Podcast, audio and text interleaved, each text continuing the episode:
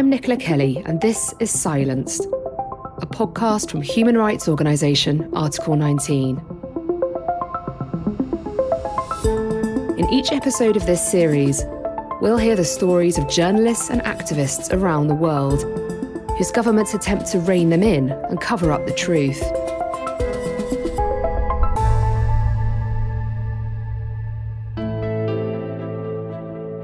On the 2nd of October 2018, Jamal Khashoggi, arguably Saudi Arabia's most prominent journalist and an outspoken critic of the country's government, walked into the Saudi consulate in Istanbul to collect documents he needed to get married, but he never reappeared. Investigators later concluded that Jamal Khashoggi had been ambushed, forcibly restrained, drugged, and asphyxiated. His body was then dismembered by 15 Saudi assassins connected to the Crown Prince, Mohammed bin Salman, or MBS, stuffed into bags and discarded. Six months after the murder, Iyad el Baghdadi, a renowned writer, academic, and a friend to Jamal, was visited by the Norwegian security services at his home in Oslo, where they informed him there was a credible threat to his life. Here he describes what happened that afternoon and how his life has changed since then.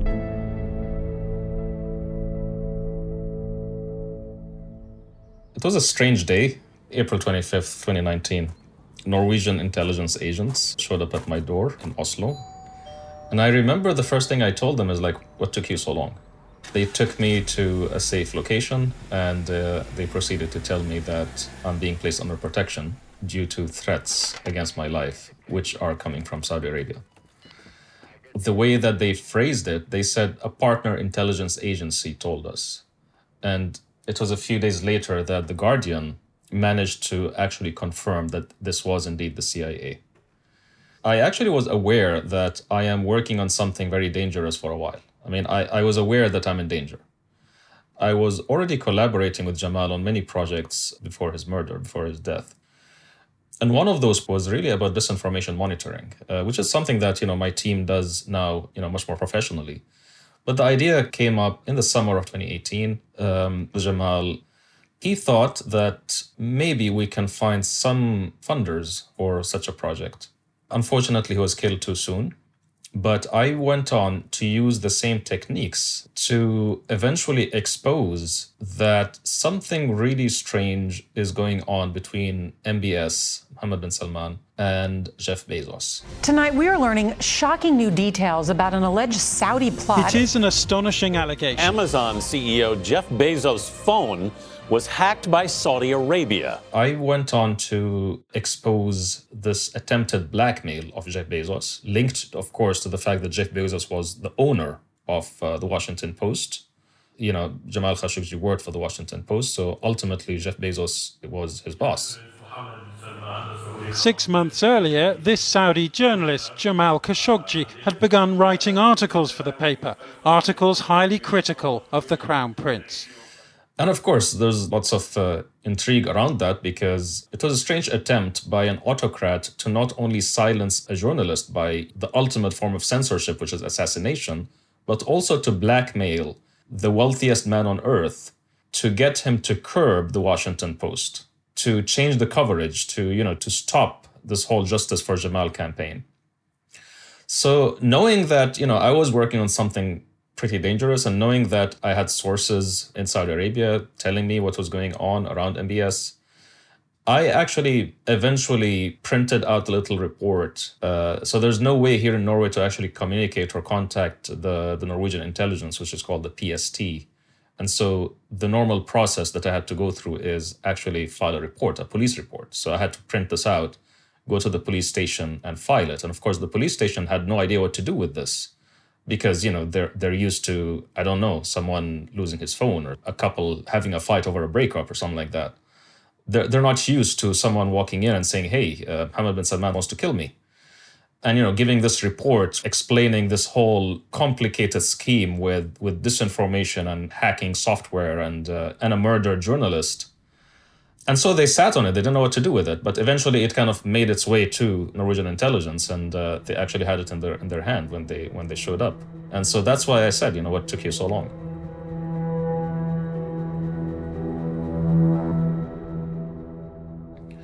My relationship with Jamal, I mean, it's interesting because it started in around 2014, 2015. I was actually in a refugee camp in Norway at the time. I was still applying for asylum. I did not trust Jamal before before his exile. I looked at him with suspicion. He was someone who was aligned with the Saudi government. He was a supporter of the Saudi system. And naturally, I mean, it's natural for someone like me to, to look at him with suspicion. 2014 was a depressing year for a lot of us, not only because this was the year where the first phase of the Arab Spring died, uh, it was also the year where ISIS became the priority for the region, and the narrative around the region changed from hope and inspiration to terrorism. And I remember the end of the year, Jamal was speaking, he was tweeting, and he was the words that he was using were very bitter, and he was resentful of how things came to this. You know, as like we had so much hope and now it's all about ISIS and all about re- resurgence of autocracy, etc. And I responded, and uh, I was not polite. Uh, I kind of insulted him. And I said something like, You're the ones aligned with those regimes. You, you can't get to complain now. You're aligned with them. Interesting thing is that Jamal, instead of blocking me, instead of like shooting something back at me, he actually followed me. And that kind of tells you something about Jamal he, he was always interested, always curious, always wanted to get closer to things that maybe make him a little bit uncomfortable. By 2017, the Saudi system itself had changed enough that Jamal Khashoggi was no longer an insider, he was no longer an elite. It is becoming a one man rule.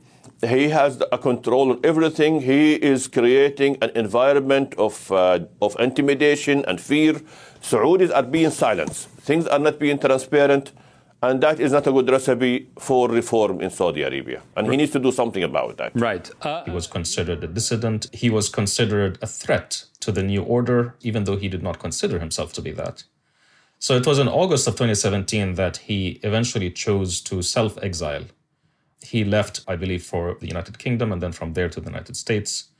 And from the United States, he, within a few weeks, he started writing for the Washington Post.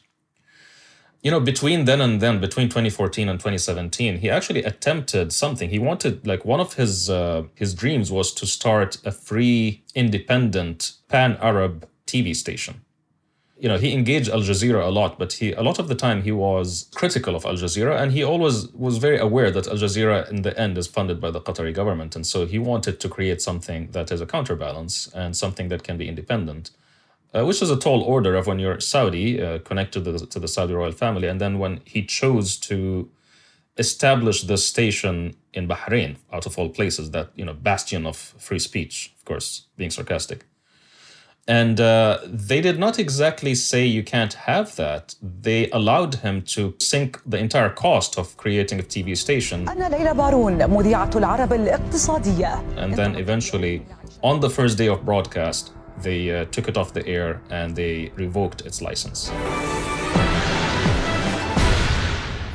I think that was the point when Jamal stopped trying.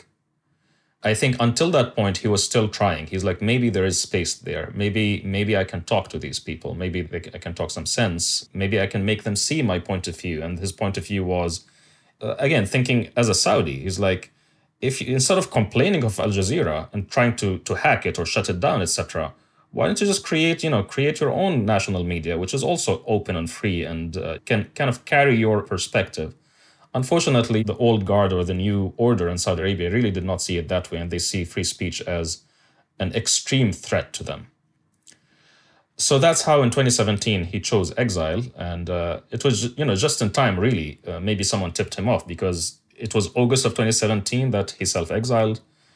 In september there was an enormous and really significant round of arrests targeting opinion leaders, thought leaders in Saudi Arabia, over a hundred of them. They were arrested, disappeared, tortured. Some of them are still in prison. I, I don't know if we, we know all of the names because there might be more who have been arrested, but we just don't know. And we did try to tally their total Twitter following. I mean, if you if you take all of these 100 people and you say, okay, let's tally like how many followers each of them have. Of course, this is not there might be some overlaps, etc. But Uh, it gives you an idea of what was done to the Saudi public sphere and to the Arab public sphere. It was more than 45 million followers in total. So they took down Saudi Arabia's most important voices, the, the voices of society, the voices that made opinion And they, in its place, they basically started pumping disinformation.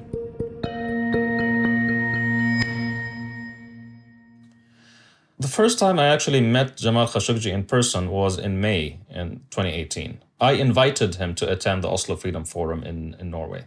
Uh, and so I was kind of his host in Norway. So he came, we met, had a lot of conversations, met a lot of people. Before he left Oslo, we decided that not only are we going to stay in touch, but also we're going to be working on projects together. And I remember very specifically, I mean, we actually interviewed him. We had like a podcast interview with him when he was in Oslo. We had a portable uh, recorder and uh, we're talking to him for like an hour and a half or something and then we discover that the, the recorder had run out of battery in midway. So we only got like the first i think 30 minutes of the interview. And so you know my, my colleagues were a little upset because jamal had to actually leave directly to the airport after that. So like he was you know he was doing us a favor. And i remember what i thought at the time. I thought i mean it's fine. Jamal is in exile. He's, he's, he's going to be part of our community for a long long time. He's not going anywhere and I thought, yeah, the next time we're going to see him, you know, we just we just do another interview. I mean, he's around. And sure enough, I was supposed to meet him in September in, in New York, and he couldn't make it. And I, I would later find out that the reason why he couldn't make it was because that was when he traveled to Turkey in order to ask for Khadija's hand in marriage, his fiance. So he was basically trying to move on with his life. He was trying to like, you know, now that I'm in exile and that my wife divorced me, I have to build a life for myself in exile. So he was thinking about his personal life, I guess, which is which is commendable, I guess. I remember October 2nd, 2018. I was in Germany. I was actually doing a, a talk, something about jihadist symbolism and stuff like that. And I was actually with my friend and colleague uh, Khalid Albaih, who was a Sudanese cartoonist and who also had met with Jamal. I remember I was at the podium preparing for my talk where Khalid comes to me with, with the phone and he's like, did, did you hear about this? He's like, Jamal is missing.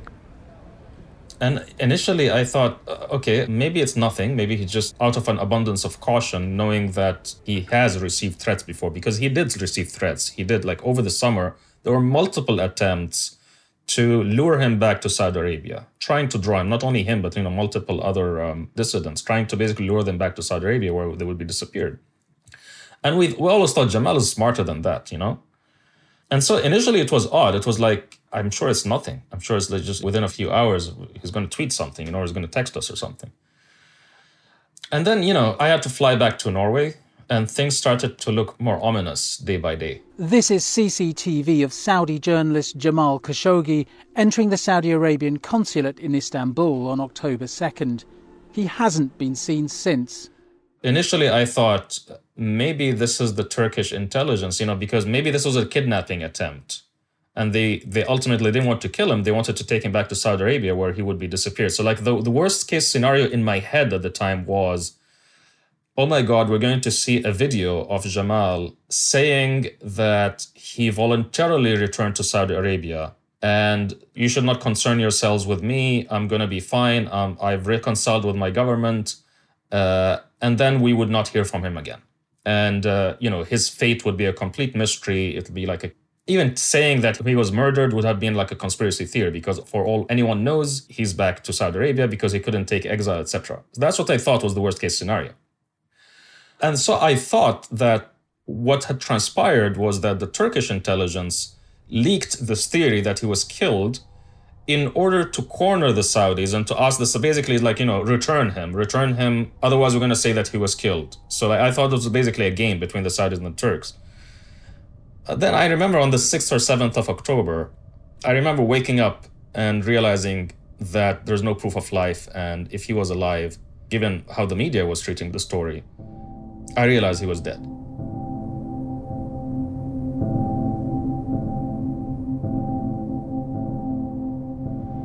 According to audio tapings obtained by the Turkish intelligence, his body parts were dismembered uh, in the Consulate General building. And we heard from the police department and the prosecutor's office that Jamal Khashoggi's body parts uh, were carried in luggages and bags to uh, the residence building close to the consulate. You know, now that I remember it, it, it's filling with me with a sense of loss and grief and sadness. But at the time, it wasn't that. It was a feeling of rage, determination, and a sense of perceived risk because I felt that if they're going to start coming after after dissidents, then we're all in danger. And if we let this pass, then they're going to hunt us down one by one. And I felt that, you know, if there is a list somewhere out there of people who they would like to target, I might not be in the top five or the top 10, but I'm somewhere on the list. And so I felt like this is not just Jamal's fight, this is also mine.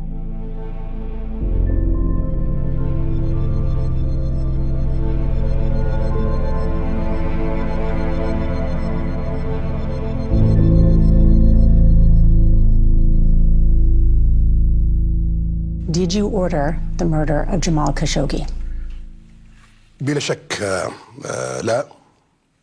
Absolutely not. This was a heinous crime. But I take full responsibility as a leader in Saudi Arabia, especially since it was committed by individuals working for the Saudi government. The rise of Mohammed bin Salman has been described by many, including Jamal Khashoggi, as a coup. This was a coup.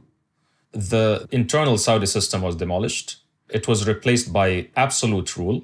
In fact, I remember speaking to someone who has intelligence links, specifically American intelligence links, and he mentioned that his own sources describe MBS as one of two leaders who have the most direct control over their countries, the other being North Korea's leader.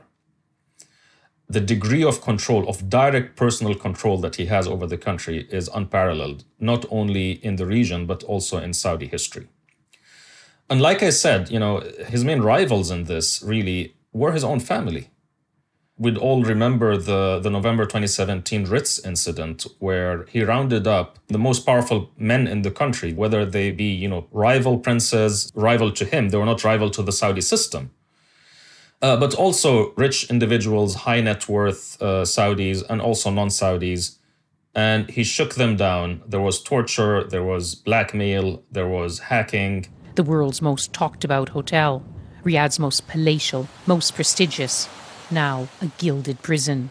And, uh, you know, he shook them down for money, but eventually it wasn't really just about the money. It was really establishing that I am the one in control. But ultimately, the result of all of this was MBS in total control, Jamal Khashoggi cut off from power, uh, not only Jamal, of course, but many others. But he was being presented as a savior. He kind of came to the scene in 2014, end of 2014, beginning of 2015, when King Abdullah, the previous monarch, died. And King Salman took power, and King Salman basically appointed him as his deputy crown prince.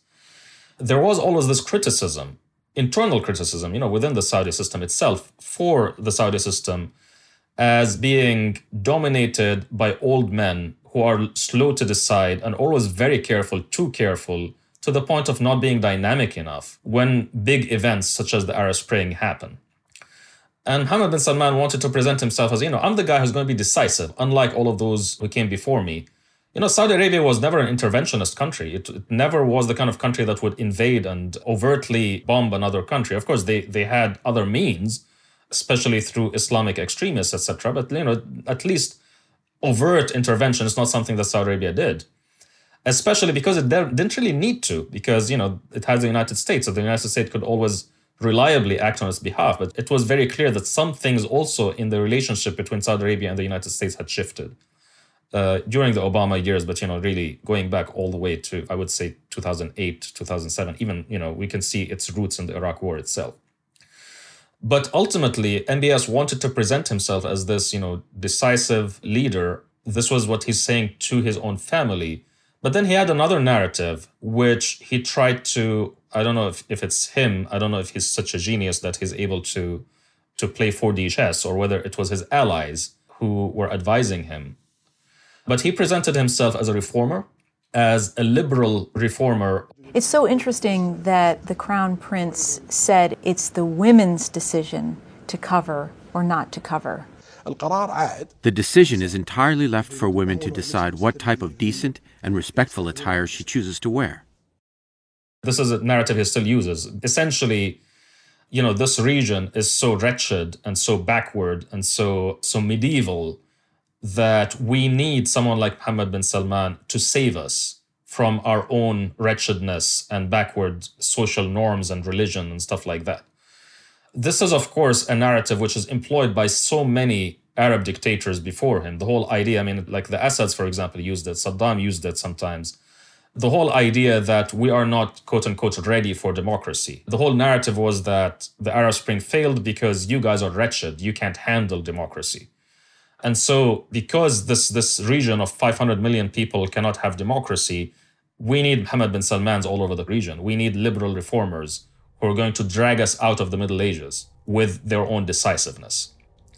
I go back to the point that MBS does not understand the world, and to be frank, he's not very smart. Uh, and many of his actions really backfired. In fact, a close friend of mine and the co-author of the book, The Middle East Crisis Factory, Ahmed Gatnash, he calls him the Prince of Self-Owns. One of our biggest allies against Mohammed bin Salman is Mohammed bin Salman.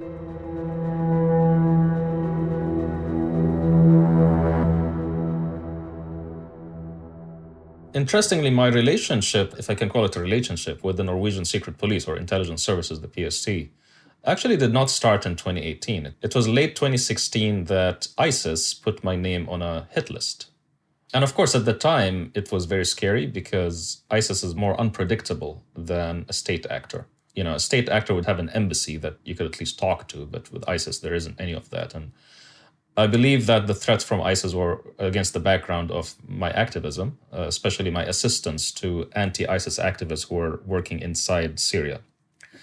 But you know, my name, along with a bunch of others, was circulated in Telegram channels that are frequented by ISIS supporters, and there was this instruction for "quote unquote" lone wolves to take action. So initially, we kind of uncritically took it as ISIS, and then additional threats came in around April of 2017. And those threats had a different character because the way that they were phrased was we are watching you, and all of your contacts with Norwegian authorities are being recorded and are being transmitted to the leadership. Again, uncritically, I thought, you know, this is linked to the previous threat, and I thought this was ISIS. But then later we started to doubt, I mean, as to whether at least the second threat in April of 2017 came actually from ISIS. We thought that this could be the Saudi authorities. They could be tracking me for a long time. And I had this indication, this feeling that, yes, I was being tracked. At least my name was known to them as someone who was a prominent activist, but also someone who was imprisoned by the United Arab Emirates, you know, their very close ally, uh, and someone who was very well known, like known to the Emirati authorities at least.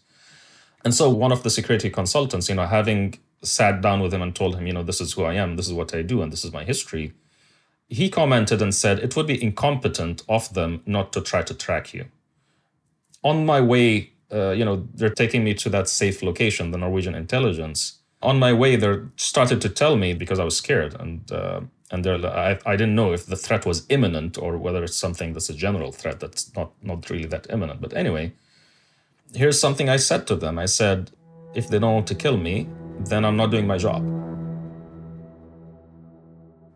So when Norwegian intelligence or any intelligence services really show up at your door and tell you that a powerful country wants to kill you, it's not like they leave and then you carry on with your life. Everything changes. And this was specifically, you know, really deeply frustrating for me for a while because, you know, many people reached out at the time. And I think some people did not really appreciate the degree of disruption that this would cause in my life. Everything becomes more complicated, just everything. You know, taking a walk becomes more complicated. Where my son goes to school, how often I can see him, where I can live, whether he can spend time with me, I had to basically create a system where security measures are made into routines, including digital security. Digital security, of course, was a big part of it.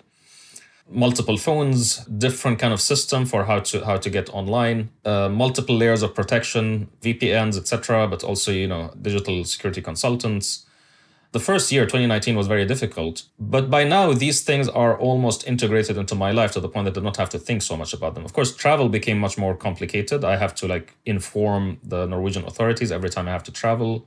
There are countries I'm not allowed to travel to because they cannot protect me in those countries. There are threats that are being directed not only at me, but also at my family, my parents, and my sister, who were themselves refugees because after I was expelled from the UAE, they also had to, they were made to leave and they ended up in Malaysia, where they were waiting for their refugee papers to be processed. My father was a cardiologist, uh, served the United Arab Emirates as a cardiologist for 40 years. And then, you know, by the end of it, he was in poor mental health. Uh, the family was reeling.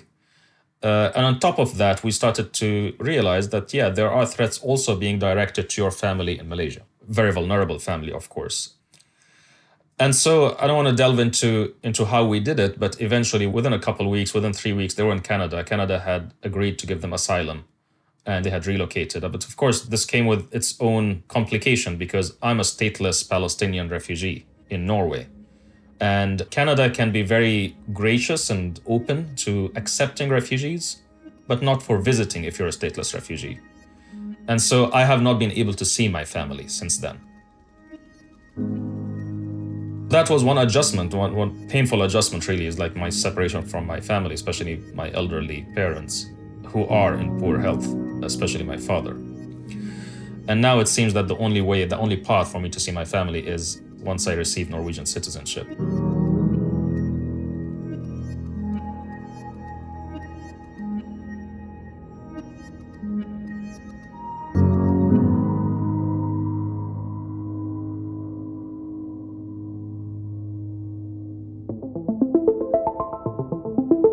Silenced is hosted by me, Nicola Kelly.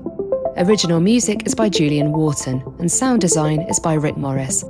Special thanks to Iyad El Baghdadi for speaking to me. Now, if you have 30 seconds free, we would be hugely grateful if you could leave a rating, or even better, a review of the podcast, wherever you're listening. It really does help other people to find us. If you'd like to hear more about what Article 19 does, drop us a note on Twitter, where we're at Article19org. Thanks for listening.